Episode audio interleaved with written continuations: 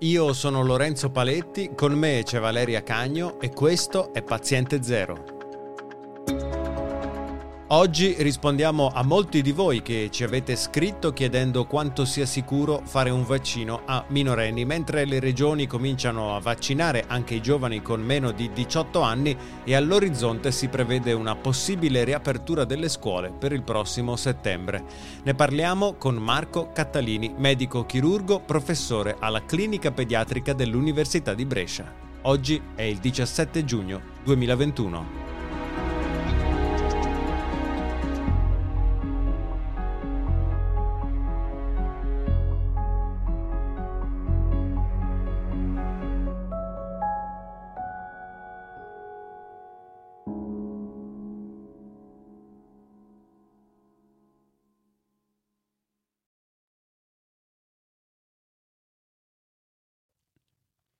Buonasera dottor Catalini, è un piacere averla ancora con noi.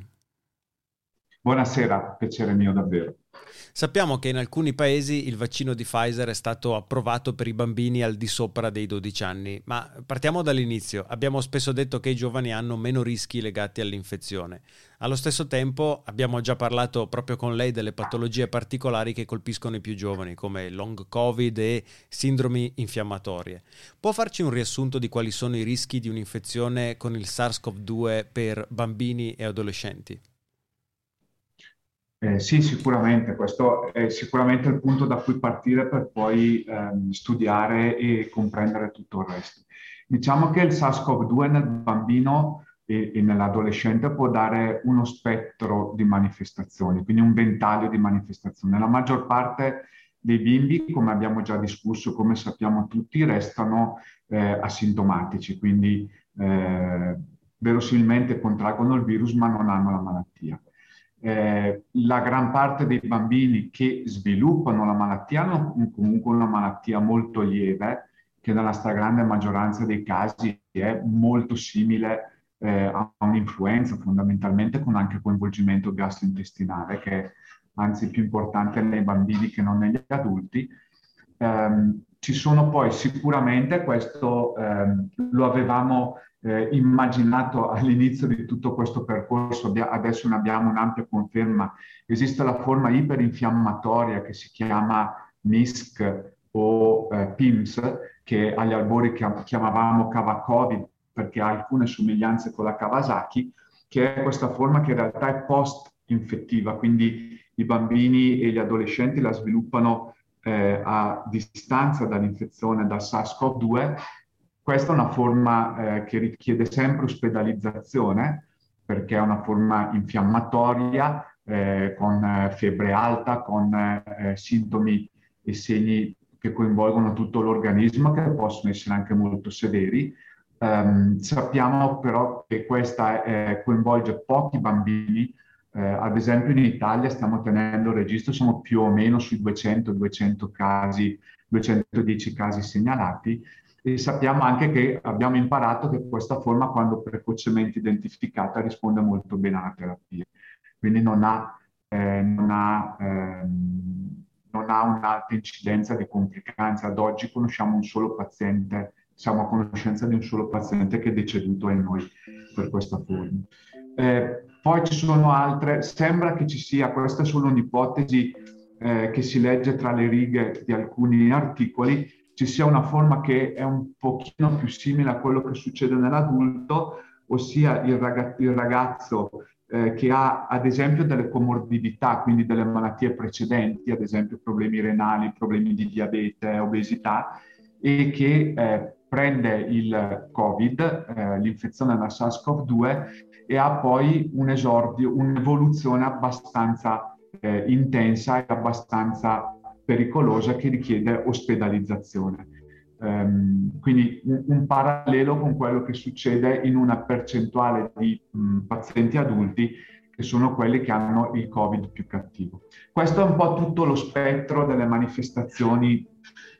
che il SARS-CoV-2 dà. Poi in questo periodo stiamo anche studiando eh, le manifesta- le, le, gli effetti indiretti della pandemia eh, che in realtà sono secondari all'isolamento sociale eh, a cui eh, sono stati sottoposti i nostri ragazzi, ma questo è tutto un altro, eh, tutto un altro capitolo molto importante che va sicuramente preso in considerazione, ma è diverso. Quindi queste sono le manifestazioni. Se stiamo ai numeri, um, cominciamo ad avere anche un po' di numeri, sappiamo ad esempio che in Italia eh, ci sono stati più o meno 600-700 mila casi eh, di Covid in età pediatrica con 26 decessi, quindi un'incidenza molto bassa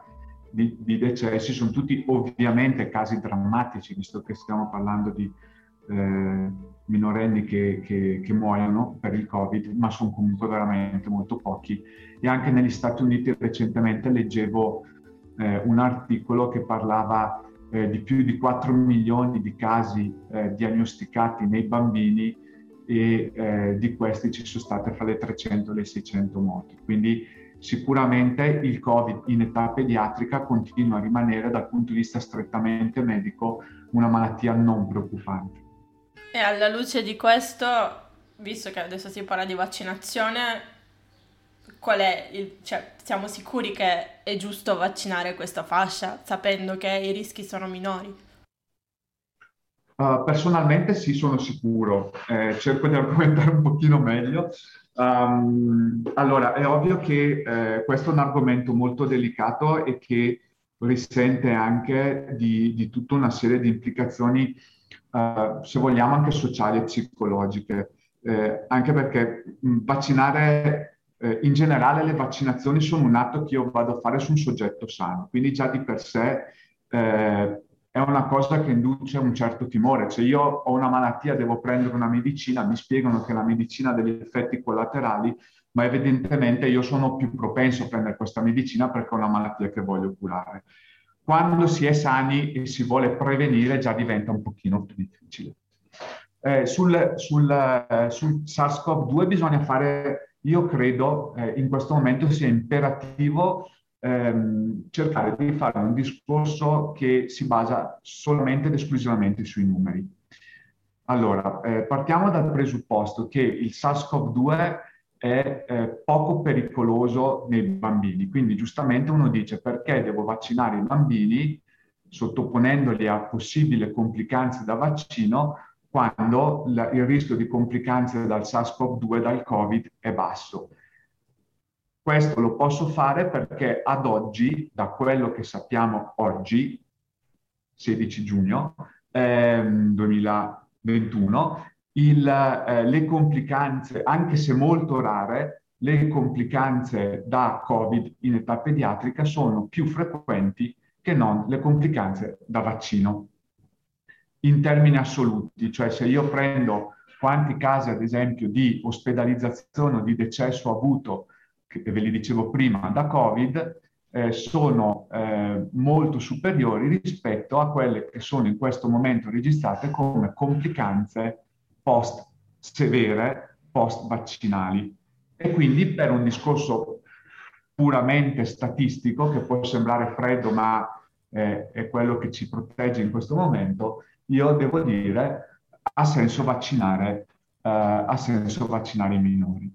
C'è poi un discorso di tipo eh, più sociale, secondo me, nel senso che supponiamo anche che eh,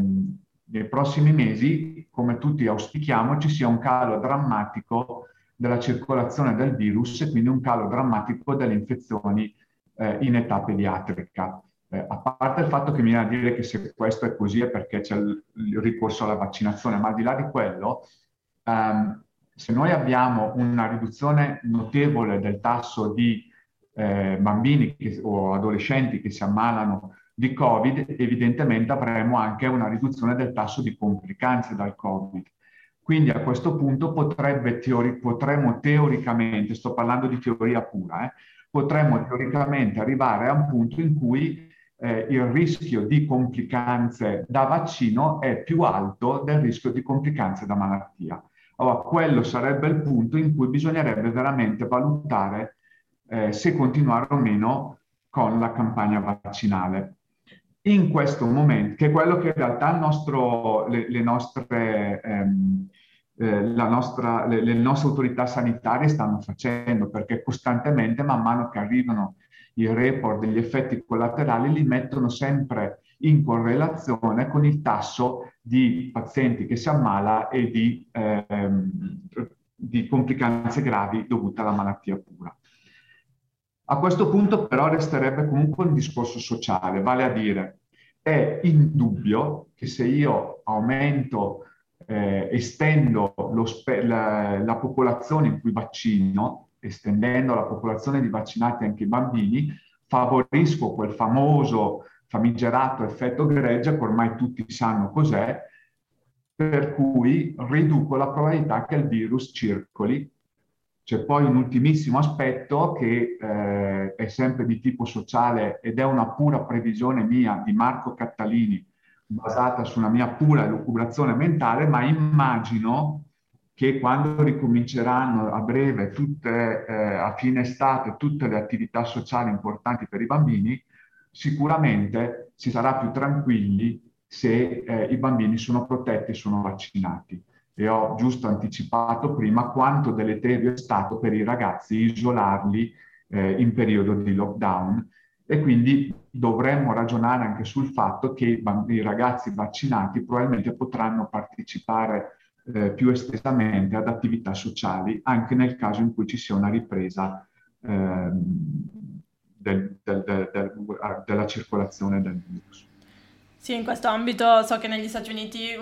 che poi alla fine è il paese in cui sono stati approvati eh, prima per la fascia mm, degli adolescenti, una delle ragioni, cioè una delle prime cose, sono stati vaccinati quelli dei camp estivi perché proprio visto che c'è questa possibilità di trasmissione e allo stesso tempo si vuole dare la possibilità ai bambini di rifare attività sociali come appunto un camp estivo, di passare in gruppo, eh, erano tra i primi eh, che, che appunto volevano essere vaccinati per questo.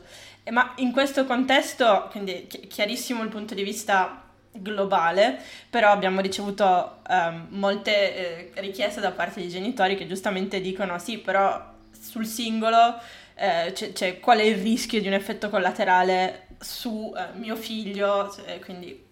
soprattutto nell'ottica, abbiamo sentito parlare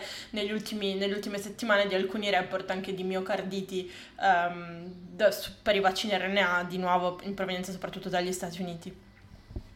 Eh sì, questo è molto giusto. Allora, purtroppo esiste un gap che noi non colmeremo mai, che è quello del giusto, della giusta preoccupazione di un genitore, sono anch'io genitore, che dà a suo figlio, somministra qualcosa a suo figlio e ha paura di essere responsabile di una malattia su, su suo figlio. È una cosa eh, anche irrazionale, vale per tutti i vaccini e purtroppo eh, non riusciremo mai a annullarlo del tutto non riusciremo mai a soddisfare pienamente i genitori perché il genitore dovrebbe sentirsi dire io ti garantisco al 100% che tuo figlio non avrà mai un effetto collaterale da vaccino, cosa che è impossibile. Eh, per quello che dico che a volte eh, rimanere ai numeri che sono freddi ma sono indiscutibili eh, ci dà un pochino di, di, di, forza sul ragionamento. Per quanto riguarda più in particolare, noi sappiamo che i bambini, per bambini, scusatemi, intendo fondamentalmente la fascia che può essere vaccinata adesso secondo le nostre le nuove raccomandazioni, le, le, le, nuovi, le nuove evidenze, che i bambini eh, rispondono molto bene al vaccino, eh, sviluppano anticorpi ancora eh, più eh, prontamente che non gli adolescenti più grandi, la prima fascia di età era eh, sopra i 16 anni studiata, e, e, e, gli adulti. Il loro sistema immunitario è ancora più attivo, rispondono bene e rispondono, hanno una copertura, hanno una produzione di anticorpi che è ancora migliore rispetto ehm, a quella dei soggetti più grandi e infatti negli studi che ad oggi abbiamo a disposizione, ehm, il vaccino ha un'efficacia sostanzialmente del 100%. Questo ha l'altro lato della medaglia che è la cosiddetta reactogenicità, cioè quegli effetti collaterali che sono previsti, che sono dovuti, per dire in termini poveri, all'attivazione del sistema del sistema immunitario, che sono quelli che hanno sperimentato tanti di noi che hanno fatto il vaccino, soprattutto dopo la seconda dose, la fe- i sintomi simili influenzali, giusto per, per ridurli ad un termine solo. Effettivamente i, i ragazzi più giovani hanno una più alta incidenza di avere questi sintomi simili influenzali, quindi la febbre, eh, i dolori generali, il brivido con la febbre, un po' di dolori muscolari, che di solito sono manifestazioni che durano 24-48 ore, quindi eh, vengono considerati significativi perché vanno riportati, ma non pericolosi perché non hanno complicanze. Per quanto riguarda le altre complicanze, effettivamente stato, ci sono stati questi report di miocarditi, il tutto nasce eh, in Israele dove ne hanno riportati un po' e c'è uno studio recente che ha eh, proprio degli Stati Uniti, come, come citava lei, che ha eh, raccolto sette casi di eh, ragazzini dai 14 ai 19, mi sembra di ricordare, che hanno sviluppato una miocardite, cioè un'infiammazione del muscolo del cuore, ehm, a brevissima distanza eh, dal vaccino, dalla seconda dose di vaccino. Uh, va detto, la miocardite è appunto un'infiammazione del muscolo del cuore. Eh, in questo, in que- nessuno di questi casi eh, è stata una miocardite grave e tutti eh, questi casi sono stati rapidamente identificati perché avevano dei sintomi facili, tra virgolette, da identificare, la febbre, il dolore eh, toracico e sono stati trattati con antinfiammatori più o meno potenti e sono tutti guariti. È una miocardite lieve e ben reversibile con la terapia. Se noi andiamo a vedere ancora una volta eh, come vi dicevo prima, si è stimato che più o meno sui 4 milioni di, di bambini hanno avuto di, eh, bambini di minori hanno preso il Covid. Eh, quando gli autori pubblicavano questi 6-7 case report, erano stati vaccinati più o meno un milione e mezzo di, di ragazzi. Quindi se facciamo 7 casi su un milione e mezzo di vaccinati, eh, è molto di meno che non il numero di decessi da Covid rispetto ai malati. Quindi ancora una volta noi abbiamo un evento avverso che probabilmente esiste, probabilmente verosimilmente legato alla vaccino, ma che ancora una volta accade in una percentuale molto minore rispetto alle complicanze da infezione bisogna dire anche un'altra cosa molto importante perché ormai noi eh, accendiamo la televisione, accendiamo il computer o guardiamo eh, il giornale e tutti i giorni sentiamo parlare dei vaccini, degli effetti collaterali. È giusto essere informati, bisogna ricordare che eh, la campagna vaccinale eh, mondiale è senza precedenti, non credo che esistano precedenti in cui sia stata fatta una campagna di vaccinazione di massa con numeri così grandi in così breve tempo e tutti questi soggetti sono attentamente monitorati, cioè noi abbiamo anche la garanzia che in questo momento giorno per giorno il numero di vaccinati aumenta quasi di milioni e qualsiasi cosa succeda, anche complicanze così rare che qualche anno fa sarebbero scappate vengono immediatamente registrate. E questo dal mio punto di vista è un'ulteriore garanzia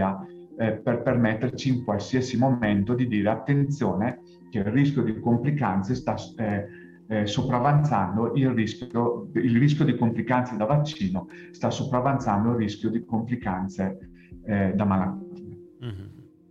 E ci sono categorie particolari di eh, so, di persone sotto i 18 anni per cui è particolarmente consigliato il vaccino?